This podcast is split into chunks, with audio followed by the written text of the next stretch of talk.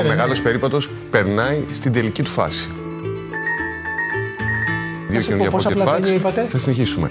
ογδόντα δύο. ογδόντα δύο πλατάνια στην Πανεπιστημίου. Καταρχήν το άγαλμα για το οποίο έγινε πάρα πολύς λόγος τις τελευταίες ημέρες. Δύο πράγματα θελήσαμε. Αυτό το άγαλμα να αποδίδει τη μεγαλειότητα και την ελληνικότητα της σκάλας. Σε κάποιους μπορεί να αρέσει, σε κάποιους μπορεί να μην αρέσει. Αυτά δεν γίνονται με δημοψήφισμα. Σε ποια Αθήνα επιστρέψαμε μετά την πανδημία? Γυρίσαμε πίσω στη βρώμικη και μονίμως μποτιλιαρισμένη, στην μπλοκαρισμένη από τις διαδηλώσεις πόλη της Νότιας Βαλκανικής, ή βρήκαμε τη ζωντανή και μοδάτη Μητρόπολη που υμνούν οι τουριστικοί οδηγοί και χαιρετίζει το περιοδικό Monocle? Κυρίες και κύριοι, είναι το Radio Cup, το εβδομαδιαίο podcast της Καθημερινής. Είμαι ο Μιχάλης Τσιντσίνης και σήμερα θα δοκιμάσουμε να φωτογραφίσουμε τις αλλαγές και τις διαθέσεις μιας πρωτεύουσας σε μετάβαση.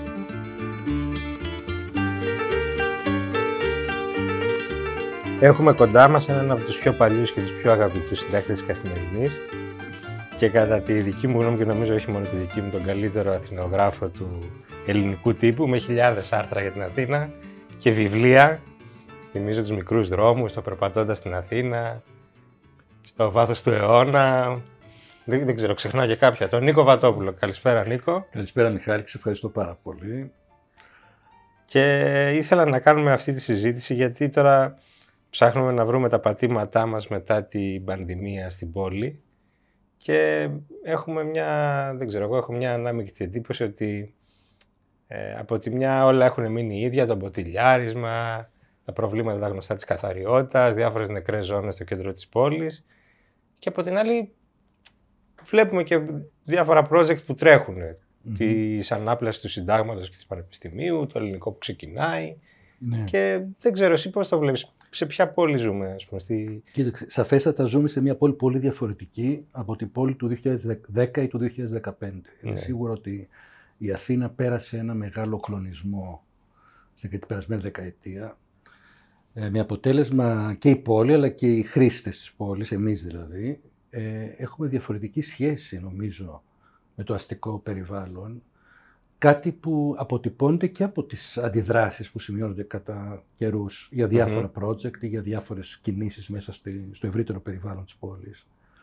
Ε, θεωρώ ότι ένας ιστορικός του μέλλοντος πιθανότατα θεωρήσει και την οικονομική κρίση αλλά κυρίως εν τέλει τα χρόνια της πανδημίας, που δεν ξέρουμε και πόσο θα διαρκέσει, ως τη μεγάλη τομή που στην ουσία ταυτίζεται με ένα μεγάλο ψυχικό ρήγμα mm-hmm. στην Αθήνα.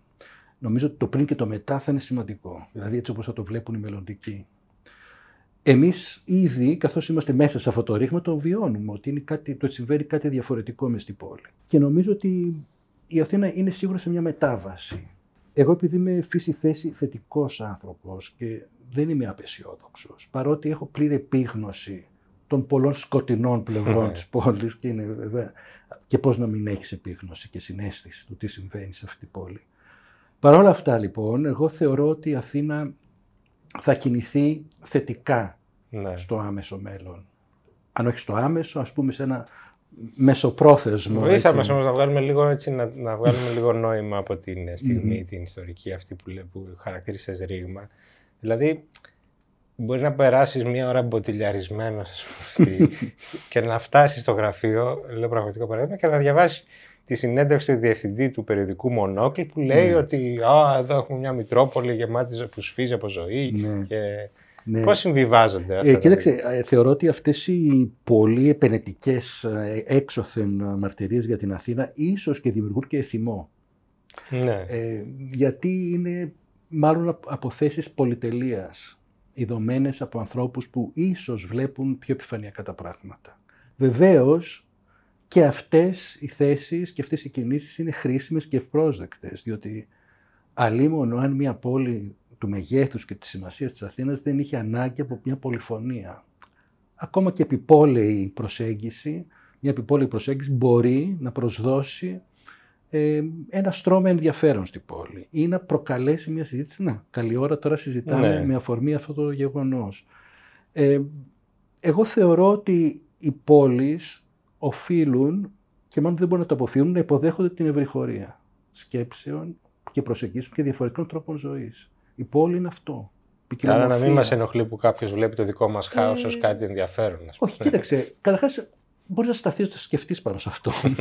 Και γιατί όχι να μην το δει και ενδιαφέρον, γιατί εκείνος ζει ίσως στο Βερολίνο ή δεν ξέρω στο Λονδίνο και νομίζω ότι είναι, έχει την πολυτέλεια να δει και την Αθήνα σαν μια εξωτική ε, μητρόπολη σε μετάβαση. Εντάξει, και αυτό είναι ενδιαφέρον. Ένας άλλος μπορεί να τη δει σε μια πόλη χαοτική, απάνθρωπη και αποθητική. Ένας άλλος τη δει ρομαντικά με την Ακρόπολη και την Πλάκα. Εντάξει, όλες οι εκδοχές όμως ισχύουν. Αυτό θέλω να πω, ότι ναι, έχει σημασία τι... πώς ξεκινάει κανείς. Χωράνε και... όλα. Ναι, και καμιά φορά ξέρεις, ξεκινάς να διατυπώνεις μια άποψη, γιατί ήδη ξέρεις την, αφε... την κατάληξη της σκέψης σου. Οπότε και αυτό είναι λίγο επικίνδυνο. Δηλαδή θέλεις να δώσεις αυτή την κατεύθυνση και οπότε φτιάχνεις το μείγμα που εξυπηρετεί τη δικαίωση αυτής της θέσης σου. Μας βοηθάει το ξένο βλέμμα καμιά φορά. Μας βοηθάει. Yeah. Όλοι όμως θέλουμε, όλες οι χώρες και όλοι, όλοι οι λαοί, πόσο μάλλον οι λαοί που είναι αυτή, σε αυτή την ενδιάμεση κατάσταση από πλευράς παγκόσμιας ισχύως, εννοώ, όχι σημασίας, αλλά παγκόσμιας ισχύως, αποτυπώματος, όπως είναι η Ελλάδα, και οι Τούρκοι τρελαίνονται να ακούν τη γνώμη των ξένων, πιθανώς και οι Πορτογάλοι, κάποιοι τέτοιες κατηγορίες λαοί. Οπότε πάντα οι Έλληνες προέβαλαν πάρα πολύ τη γνώμη των ξένων. Πάντα, από το δέκατο ένατο αιώνα το ξέρω. Και θα συνεχίσουμε να το κάνουμε γιατί μας αρέσει. Αλλά σίγουρα η ερώτησή σου ήταν πώς, ας πούμε, αν υπάρχει αυτή η σύγκρουση μεταξύ της υπερβολικά αισιόδοξης θέσης από κάποιον έξω από το χορό, ας πούμε. Θεωρώ ότι η Αθήνα σίγουρα πρέπει να, λίγο να σταματήσει να ακούει το γύρω-γύρω και να κάτσει να δουλέψει. Τουλάχιστον αυτοί που έχουν...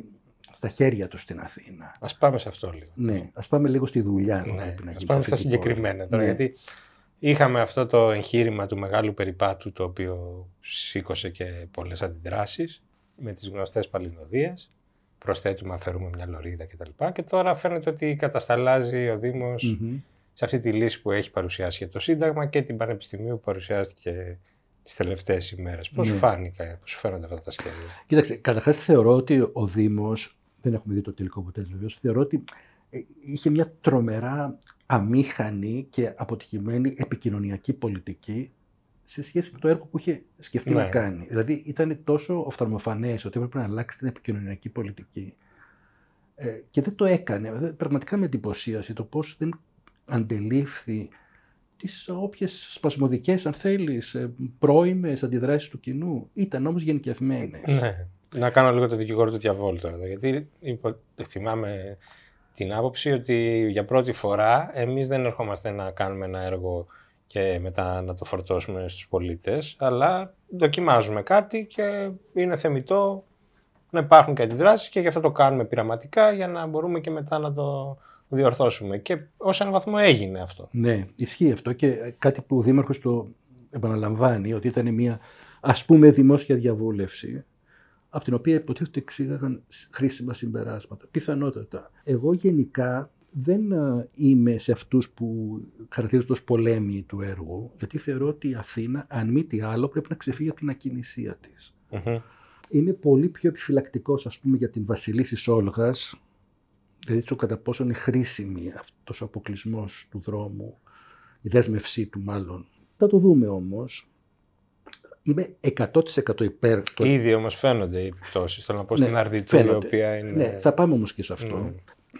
Είμαι υπέρ σαφέστατα της παρέμβασης της πλατείας της Συντάγματος, γιατί ήταν πραγματικά ένα πάρα πολύ αρνητικό φαινόμενο αυτό της κάτω πλευράς της πλατείας. Τώρα, γιατί Πανεπιστήμιο που είναι νομίζω το πιο... σημαντικό, δηλαδή αυτό που προκαλεί το μεγαλύτερο πάθος. Εδώ και πολλά χρόνια. Νομίζω από την εποχή του Τρίτσι, θα λέω, τόσο πολύ παλιά.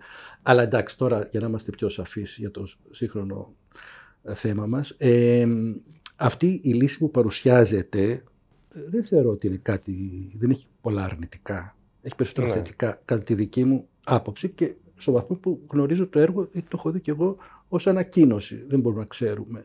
Ναι. Αλλά αυτή η πυκνή φύτευση εγώ θεωρώ ότι είναι κάτι πάρα πολύ σημαντικό και θα πρέπει να επεκταθεί παντού. Διαβάζω και διασκεδάζω τις αντιδράσεις τις γενικευμένες που υπάρχουν σχετικά με την επιλογή των πλατανιών. Mm-hmm. Του πλάτανου δηλαδή, ως του δέντρου το οποίο έχει επιλεγεί.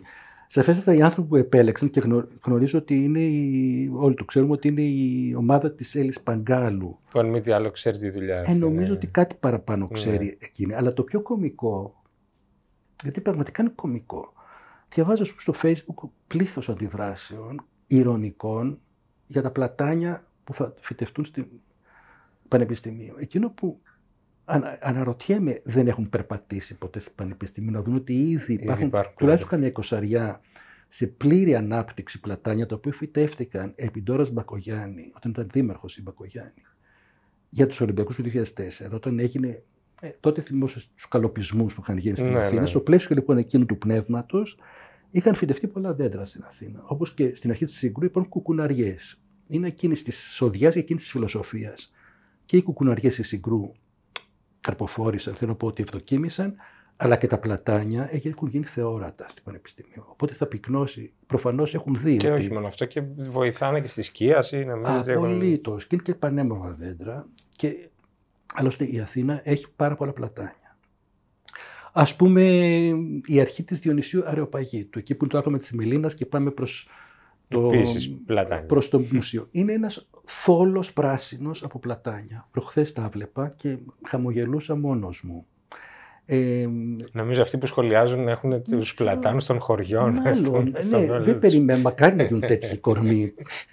Υπάρχουν και άλλα πλατάνια στο παλιό εμπορικό κέντρο, στην οδό Μιλτιάδο, ας πούμε, είναι περίφημη Η, η σειρά των πλατανιών στην οδό Μιλτιάδου. Αυτό τι λέει, για να είμαι πιο σαφής, ότι η Αθήνα έχει υπόγεια νερά και αυτό είναι γνωστό από πάντα. Η Αθήνα έχει ρέματα υπόγεια. Ε, μπορεί να μην έχουμε υπέ, υπέργεια, τα φανερά, τους ποταμούς κτλ. Αλλά η Αθήνα έχει πολλά νερά. Γι' αυτό ας θυμηθούμε και τα νερά στα, στα θεμέλια της Νέας Εθνικής Πινακοθήκης που είχαν μπλοκάρει το έργο. Και, και, και πάρα πολλές περιπτώσεις. Κτίρια που πάνε να ανεγερθούν και βρίσκουν υπόγεια νερά. Γι' αυτό και συντηρείται το πράσινο στην Αθήνα. Απλώς έχει μείνει η εικόνα της άνεδρης Αθήνας από τις παλιές γραβούρες, τότε που υπήρχε μια υλοτόμηση και μια υπήρχε φροντίδα του περιβάλλοντος. Και έχει μείνει μια εντύπωση. Άρα, εσύ λες ότι αυτό το σχέδιο, που μάλλον mm. δεν είναι και κάτι ριζοσπαστικό, όχι, δεν πρόκειται καθόλου για πεζοδρόμηση, ε, σύμφωνα με τα, τα, ναι. τις παλιές ιδέες κτλ. Είναι, είναι κάτι, είπες, χρησιμοποιείς, ε, καλο, καλοπιστικό για τα έργα του mm-hmm. δύο χιλιάδες τέσσερα και ε, εγώ αναρωτιόμουν.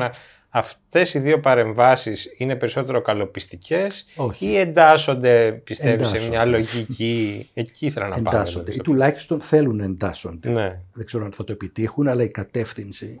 Εγώ τώρα, αυτό που επιχειρεί ο Δήμαρχος, το μεταφράζω, δεν το, μου το έχει πει, αλλά εκείνο που μεταφράζω είναι ότι η Αθήνα έρχεται ως ουραγός, ως ουραγός mm-hmm. να ανταποκριθεί σε μια ατζέντα του εικοστού πρώτου αιώνα, έτσι. Εμείς ακόμα μιλάμε σαν να είμαστε χίλια εννιακόσια ογδόντα. Ο Έλληνας δυστυχώς, και δεν τον αδικό, έχει μια πολύ στενή σχέση με το αυτοκίνητό του. Και εγώ την έχω. Εγώ που μιλώ τώρα και κάνω την κριτική μου, και εγώ πάω από το αυτοκίνητό μου. Νομίζω όλοι μας. Νομίζω όλοι μας. Διότι έτσι είναι το σύστημα της καθημερινότητας στην Αθήνα και δημόσιες συγκοινωνίες είναι αναπαρκές στατές. Λοιπόν, υπάρχει το γνωστό πρόβλημα. Πάμε να μεταφέρουμε κάποιες πολύ σωστές ή τουλάχιστον πολύ γενικευμένες και αποδεκτές πλέον ιδέες που υπάρχουν στα μεγάλα μητροπολιτικά κέντρα του κόσμου, στο Παρίσι κτλ., στο Λονδίνο. Αποκλεισμός του αυτοκινήτου, επαναπροσδιορισμός του δημοσίου χώρου, νέα σχέση του πολίτη με την πόλη κτλ. κτλ. Απόλαυση του περπατήματος, ποδήλατα, σκυλιά, ναι. κούρμπουρ, όλο αυτό το πάρα πολύ αποδεκτό εννοείται. Ε, αυτό.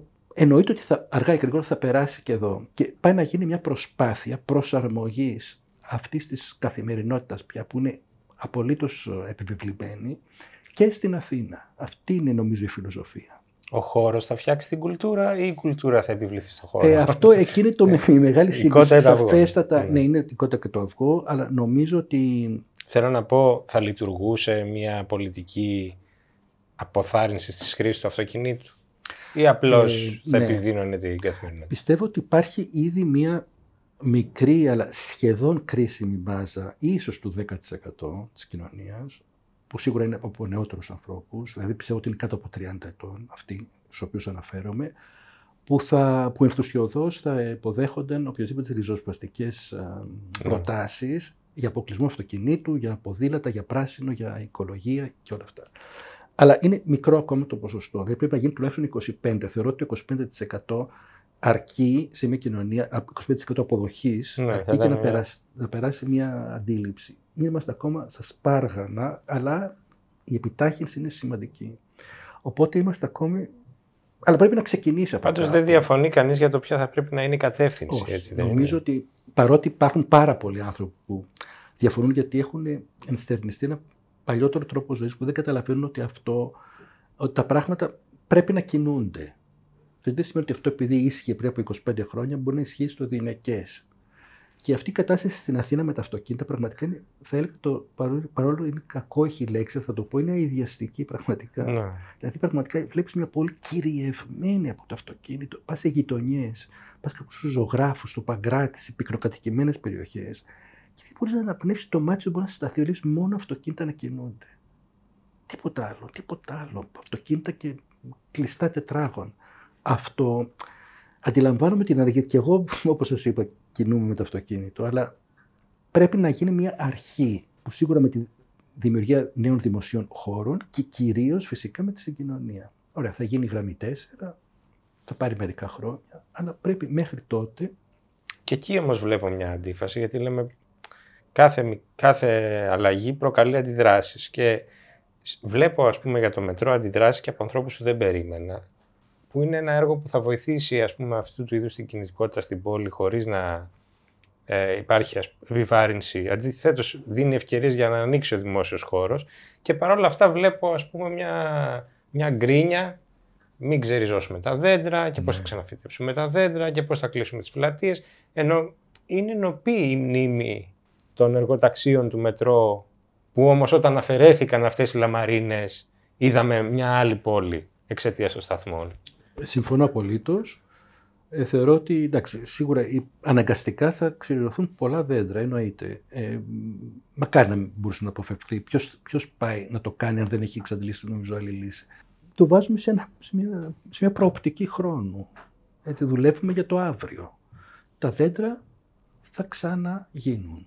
Έτσι, ελπίζουμε. Θα, θα δημιουργηθεί. Αλλά το, το ζητούμενο είναι να διευκολυνθεί η καθημερινότητα της Αθήνας και να σκεφτούμε και την επόμενη γενιά. Εμείς τώρα δουλεύουμε, εμείς οι σύγχρονοι, ας πούμε, για την Αθήνα του δύο χιλιάδες πενήντα. Πρέπει να φτιάξουμε μια πόλη, ούτως ώστε τα, οι άνθρωποι που είναι τώρα παιδάκια, πέντε δέκα χρονών. Να μην χρειάζονται καταρχήν το αυτοκίνητό τους. Ας ξεκινήσουμε από τα βασικά. Ακριβώς, και να χαίρονται την, την πόλη με έναν τρόπο διαφορετικό από εμάς. Είναι δηλαδή πραγματικά δύσκολη η καθημερινότητα στην Αθήνα. Ήταν και είναι, αλλά πιστεύω ότι πρέπει να γίνει καλύτερη. Ακούω επίσης, και είναι μέρος της συζήτησης και αυτό, ότι βλέπουμε τώρα από την πλευρά, ας πούμε, της Δημοτικής Αρχής ένα mm-hmm. είδος ακτιβισμού, mm-hmm. να κάνουμε τα πράγματα γρήγορα, να μην κολλήσουμε πάλι σε μελέτες, και έχω ακούσει και τον ίδιο τον Μπακογιάννη να λέει ότι εντάξει, η Αθήνα έχει υπερμελετηθεί. Έχουμε πολλά, έχουμε συρτάρια, ας πούμε, φοριαμούς γεμάτους με σχέδια που δεν εφαρμόστηκαν ποτέ, οπότε πρέπει να κάνουμε τα πράγματα γρήγορα. Και η άλλη άποψη που λέει ότι δεν μπορεί να κάνεις τέτοιου βεληνικούς παρεμβάσεις χωρίς να έχει προηγηθεί εξαντλητική διαβούλευση. Ναι. Ποιος έχει δίκιο? Ε, εντάξει, νομίζω κατά περίπτωση ε, ναι. ο, ο Δήμαρχος δέχτηκε δρυμύτατη κριτική, θυμάμαι, και για την Ομόνοια, που έγινε, ήταν ένα έργο με χορηγό, έγινε μπαμ-μπαμ, χωρίς uh, διαγωνισμό, ενώ είναι η Ομόνοια, δεν είναι ένα πλατιάκι μικρό. Κι όμως εγώ θεωρώ ότι έκανε καλά. Και, στο θέμα της Ομόνοιας αναφέρομαι, γιατί διαφορετικά ακόμη θα είχαμε την Ομόνοια που ξέραμε, με λαμαρίνες, και θα ήταν επιτροπές που θα συνεδρίαζαν. Έπρεπε να γίνει μια κίνηση σοκ στην Ομόνοια. Οπότε κατα... γι' αυτό λέω κατά περίπτωση. Εκεί έπρεπε να το mm. κάνει, θεωρώ. Και υπάρχει ο χρόνος, κανείς δεν αποκλείει τη δυνατότητα να γίνει ένας διεθνής αρχιτεκτονικός διαγωνισμός. Ας κάτσουν άνθρωποι να δουλέψουν, να φτιάξουν τα τέφη και την, προ... την προκήρυξη, να γίνει ο διαγωνισμός. Και μπορεί σε δέκα χρόνια να εφαρμοστεί. Δεν νομίζω ότι ε, εφόσον έγινε χωρίς δημόσιο χρήμα, ή τουλάχιστον πολύ, χωρίς πολύ δημόσιο χρήμα, η, η ανάπτυξη της πλατείας. Αλλά ο, η Δημοτική Αρχή, η τρέχουσα, σίγουρα έχει υιοθετήσει, όπως είπες πολύ σωστά, ένα πλάνο παρεμβάσεων που βασίζεται στις ιδιωτικές χορηγίες. Χρειαζόμαστε κι άλλα τέτοια show. Δηλαδή βλέπουμε Θεωρώ... τώρα, ξέρω εγώ, στα δύο. Ναι, ναι, ναι. Βλέπουμε τι... τους κινηματογράφους που είναι ακόμη ερείπη. Ναι. Δεν χρησιμοποιούνται. Ναι, ναι. Οι κινηματογράφοι νομίζω ότι υπάρχει μια θετική εξέλιξη. Ναι, υπάρχει ναι, ναι, ναι. μια εξέλιξη. Γενικά, ναι. Ή στο Α του βιβλίου. Ναι, ναι, ναι. Πες μου, Ζόβλο, εκεί, ναι. Θεωρώ ότι η Αθήνα χρειάζεται μόνο σοκ. Ναι. Χρειάζεται μια σειρά από αλλεπάλληλα σοκ, τα οποία εν τέλει θα επικροτηθούν εάν έχουν ένα δημόσιο όφελος. Ας πούμε, για την Ομόνια δεν μιλάει κανείς πλέον. Δηλαδή αυτοί που είχαν διαμαρτυρηθεί και δικαίως σε ένα σημείο. Δεν, δεν λέω ότι ήταν από το πουθενά η αντίδραση. Εννοείται ότι θεσμικά. Μακάρι να μπορούσαμε να τα κάνουμε τα πράγματα και ναι, γρήγορα και. Ναι, αλλά ας μην ξεχνάμε ότι στην Ελλάδα έχουμε μία μανία, δηλαδή έχουμε εθιστεί, εθιστεί σαν κουλτούρα σε μία φετιχοποίηση των επιτροπών και των διαβουλεύσεων με την έννοια του ότι πρέπει οι συζητήσεις να κρατάνε στο διηνεκές, ναι, ότι ο χρόνος είναι ατελεύτητος. Διάλογος για το διάλογο. Και ότι ζούμε διακόσια πενήντα χρόνια. Όλα αυτά θα ήταν θαυμάσια, αλλά δυστυχώς δεν αντιστοιχούν στην πραγματικότητα. Πρέπει να υπάρξουν κινήσεις με αποτέλεσμα. Και δηλαδή, αν η Ελλάδα έχει υιοθετήσει την πολιτική της Ιταλίας, βέβαια πέρασε και ένα Μπερλουσκόνι η Ιταλία, όπου οι μεγάλοι κολοσσοί μόδας έτσι, έχουν, είχαν υιοθετήσει από ένα μνημείο, αλλά έγιναν οι αποκαταστάσεις, οι αναπλάσεις και οι παρεμβάσεις σε χρόνο τετέ και λειτουργήσαν τα πράγματα. Νομίζω ότι εδώ θα είχαν ξεσηκωθεί ναι, πάλι αντιστοίχως. Υπάρχει και το μοντέλο, ας πούμε, του διαζώματος του. Σαφέστατα. Που, που έχει χρησιμοποιήσει αυτή την τακτική. Ακριβώς. Και είχε... πετυχημένο, νομίζω. Ακριβώς και, και το διάζωμα είχε προκαλέσει την μήνυ πολλών έτσι. Και ακόμη. Συντηρητικών ομάδων. Πολύ συντηρητικών ομάδων, κρατιστών. Έτσι, γιατί περί αυτού πρόκειται. Οι οποίοι προτιμούσαν να υπάρχει μια εκκρεμότητα είκοσι χρόνια παρά να δώσει ένας ιδιώτης εκατό χιλιάδες, ας πούμε, για να βοηθήσει. Για να ανοίξει την... ένα αρχαιοθέατο. Ναι, για να προχωρήσει η μελέτη. Το άγαλμα της σκάλας πώς φάνηκε? Κοίταξε, το άγαλμα της σκάλας, ομολογώ, το έχω δει όπως οι περισσότεροι. Από μακριά. Από μακριά. Από φωτογραφίες. Από φωτογραφίες. Οπότε δεν έχω. Που είναι σημαντικό όμως αυτό. Δηλαδή είναι πολύ σημαντικό να δεις πώς εντάσσεται. Ναι, ναι, στον χώρο. Κοίταξε. Ε, εγώ γενικώς είμαι ένας άνθρωπος που είμαι πάρα, πάρα πολύ προσεκτικός όπως αντιδρώ, εκτός είναι κάτι εξόφθαλμο που πρέπει να... Ναι. Είμαι άνθρωπος που πιστεύω ότι ο χρόνος δεν δώσουμε... είναι κάτι απάτη. Θέλω, θέλω να οριμάσω. Χρόνος στο μάτι να το συνηθίσει. Το να πω μ' αρέσει δεν μ' αρέσει δεν αφορά κανέναν. Ε, πρώτα απ' όλα θέλω να εκφράσω το σεβασμό μου στην Αφροδίτη Λίτη που είναι η δημιουργός του αγάλματος, που είναι μια πάρα πολύ σημαντική γυναίκα, καλλιεργημένη και με ένα αξιοπρόσωπο εικαστικό έργο. Οπότε, ακόμα και αν απέτυχε στο συγκεκριμένο έργο της, θα σταθώ με ένα σεβασμό ή μια απόσταση.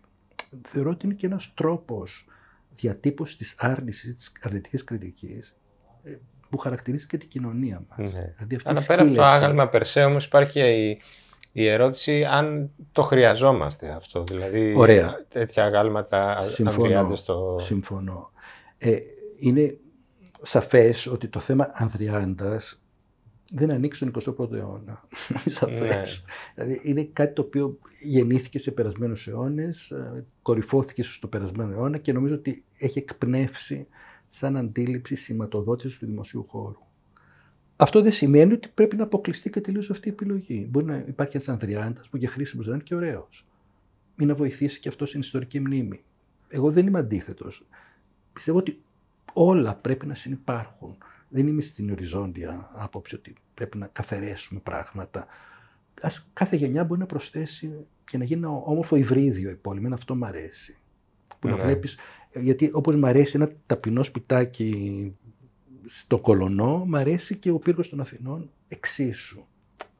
Αυτό είναι πόλη.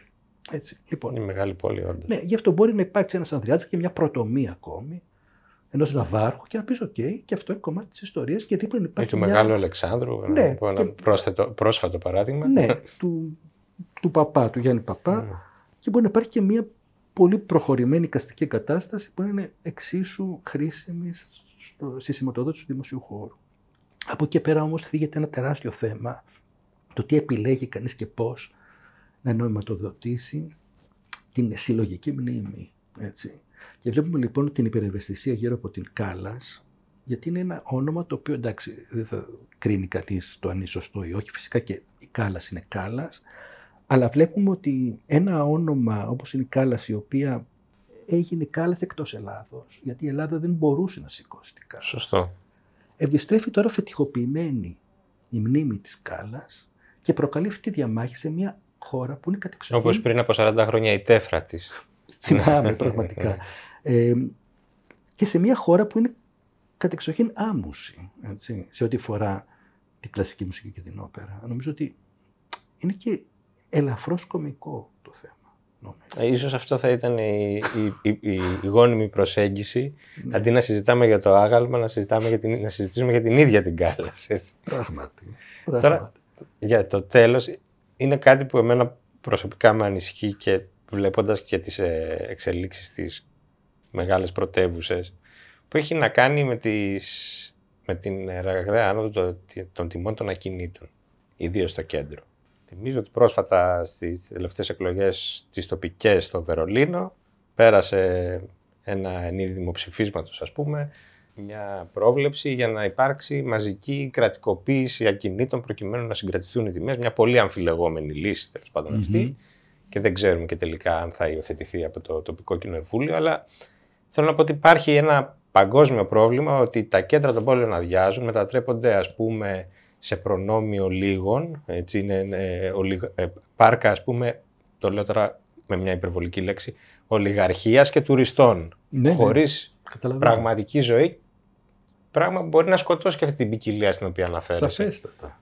Εσύ πώς το βλέπεις αυτό, αν ε, το βλέπεις εδώ να συμβαίνει. Συμβαίνει. συμβαίνει. Δηλαδή, ε, παρότι είναι πολύ θετικό να βλέπει κανείς τις επενδύσεις στο κέντρο της Αθήνας, που είναι πολλές, και θα είναι ίσως, ίσως περισσότερες. Παρ' όλα αυτά, ε, το ζητούμενο, πέρα από σίγουρα πρέπει να υπάρχουν ξενοδοχεία και εστιατόρια κτλ., αλλά πρέπει να υπάρχουν κάτοικοι και πρέπει να υπάρχει η αίσθηση ότι το κέντρο ανήκει σε όλους. Εγώ, για μένα είναι μια βασική αρχή, πολύ βασική αρχή δημοκρατίας, και θεωρώ ότι ενώ παλαιότερα ήμουν υπέρ, θα έλεγα, της παροχημένης πλέον αντίληψης του εξευγενισμού των περιοχών, του gentrification. Ναι, ναι.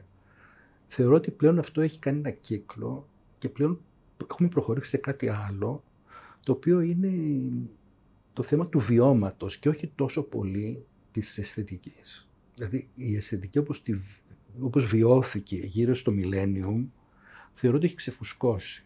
Και αυτό που πουσάρεται τώρα την τουριστική βιομηχανία και τουριστική, την βιομηχανία της γαστρονομίας, που είναι ένας τεράστιος, τεράστιος κολοσσός που έχει αναπτυχθεί διεθνώς και που έχει περάσει πλέον σαν μια επιταγή, έτσι, η γαστρονομία σε όλες τις χώρες, μέσα από τις τηλεοπτικές εκπομπές και όλα αυτά, που συνδέεται με τον τουρισμό και εν τέλει και με το real estate.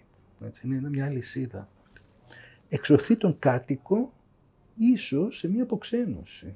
Δηλαδή ευχαριστεί τον επισκέπτη και μας, ίσως αν επισκεφτούμε μια πόλη, θα περάσεις ωραία, θα έχεις να φας, θα έχεις ωραία ξενοδοχεία, θα έχεις ωραία πάρκα. Και φθηνή διαμονή, αν μιλάμε για χρονομίσθωση, τα, τα Airbnb και αυτά. Αλλά... αλλά, αλλά, είναι το τεράστιο αλλά. Για μένα το ζητούμενο θα αυτό ήταν... Αυτό οδηγεί και σε μια ομογενοποίηση, δεν είναι. Δηλαδή... Ναι, είναι ακριβώς αυτό που λες τώρα. Δηλαδή, δημιουργούνται ζώνες, ζώνες, οι οποίες είναι νομίζω ότι χειρότερο για μια πόλη. Δηλαδή το να έχεις μια ζώνη αμιγώς τουριστική, μια ζώνη αμιγώς δημοσίας διοίκησης, μια ζώνη εμπορίου, μια ζώνη... Ε, ε, πράγματα τα οποία είχαν προβλεφτεί από σπουδαίες μορφές της α, πολεοδομίας ήδη από το εξήντα στην Αμερική. Όπως επισημαίνω ότι η Jane Jacobs που είχε γράψει «Ο θάνατος της Αμερικανικής πόλης» το χίλια εννιακόσια εξήντα ένα, και που μιλούσε ακριβώς γι' αυτό, γιατί τότε ήταν ο θρίαμβος του μοντερνισμού και της κατάθμισης των πόλεων σε ζώνες κτλ. Που έλεγε ότι αυτό που συμβαίνει από το πεζοδρόμιο ως τα τρία μέτρα, έτσι, από την επιφάνεια της γης, είναι το πιο σημαντικό. Δηλαδή η μίξη, το να υπάρχει το καθαριστήριο, το μανάβικο, το ξενοδοχείο, το γραφείο και μετά μια κατοικία και μετά πάλι ένα σχολείο και μετά η εκκλησία. Όχι μπαρ εστιατόριο, μπαρ εστιατόριο, ξενοδοχείο, μπαρ εστιατόριο. Έλεγε λοιπόν ότι αυτό, αν είναι δηλαδή οι ζώνες δεσμευμένες σε χρήσεις, οδηγεί σε θάνατο των πόλεων. Εγώ το πιστεύω αυτό. Και θεωρώ ότι η Αθήνα έχει αυτή την ομορφιά που της είχε δώσει η κοινωνία της που ήταν μικροαστική και η οικονομία της που ήταν κάπως περιορισμένη στις περασμένες δεκαετίες και είχε δημιουργήσει αυτή την κουλτούρα, την πολύ μεσογειακή του μικροεμπορίου. Αυτό έχει συνθλιβεί από την αλλαγή του οικονομικού μοντέλου εδώ και τουλάχιστον τριάντα χρόνια. Και τα μικρομάγαζα και στη Γαλλία και στην Ιταλία συνθλίβονται και αφανίζονται πια. Και στην Ελλάδα επίσης, ίσως όχι τόσο γρήγορα, αλλά και στην Ελλάδα συμπιέζεται δηλαδή αυτή η καθημερινότητα και αυτή η κουλτούρα του μικροεμπορίου που αντανακλάται όμως και στη χρήση των κτηρίων και στο χαρακτήρα των πόλεων και στους δεσμούς τους ψυχικούς. Έτσι. Λοιπόν, υπάρχει ένα πρόβλημα για μένα, πολύ σημαντικό, που θα έπρεπε να δημιουργήσει, όχι, δεν είμαι υπέρ των μαζικών κρατικών παρεμβάσεων καθόλου, θεωρώ ότι η ζωή και η αγορά κάποιες, δεν είναι λύσεις, ναι, αλλά... Κάποιες μορφής κατεύθυνσης ναι, χρειάζεται. Έτσι, πρέπει να έχουμε μια επίγνωση, μια επίγνωση του τι κάνουμε. Να μην αφήσουμε δηλαδή αυτό το ένστικτο του γρήγορου κέρδους να, να κάνει μεγάλες ναι. με βλάβες, να προκαλέσει μεγάλες ναι, βλάβες. Ναι, γιατί πολύ σωστά βλέπεις το γρήγορο, γιατί αυτά είναι βραχυπρόθεσμα το ωφέλη. Όπως ήταν βραχυπρόθεσμα το ωφέλη της ανοικοδόμησης. Και για να κλείσουμε όπως ε, ανοίξαμε τη συζήτηση, νομίζω ότι η πανδημία ήταν ένα δίδαγμα. Τεράστιο. Έτσι, δηλαδή πάτησε το πώς, ας πούμε, ναι. και φάνηκε ότι δεν μπορούμε να ζήσουμε μόνο από το Airbnb, δεν μπορούμε Σαφώς. να ζήσουμε μόνο από τον τουρισμό. Σαφώς. Έτσι δεν είναι. Ακριβώς. Και ακριβώς συνέβη η πανδημία ακριβώς στην άνοδο του Airbnb που είχε κατακλείσει όλες τις γειτονιές. Εδώ σε πιο, πιο απίθανες γειτονιές της Αθήνας έλειπε σε αυτή την κατάσταση. Που έχει και τα καλά της, αλλά, αλλά. Ένα restart λοιπόν. Με αυτό το αισιόδοξο θα κλείσουμε. Ευχαριστώ πολύ, Νίκο, για τη συζήτηση. Εγώ, Μιχάλης, ευχαριστώ ιδιαίτερως.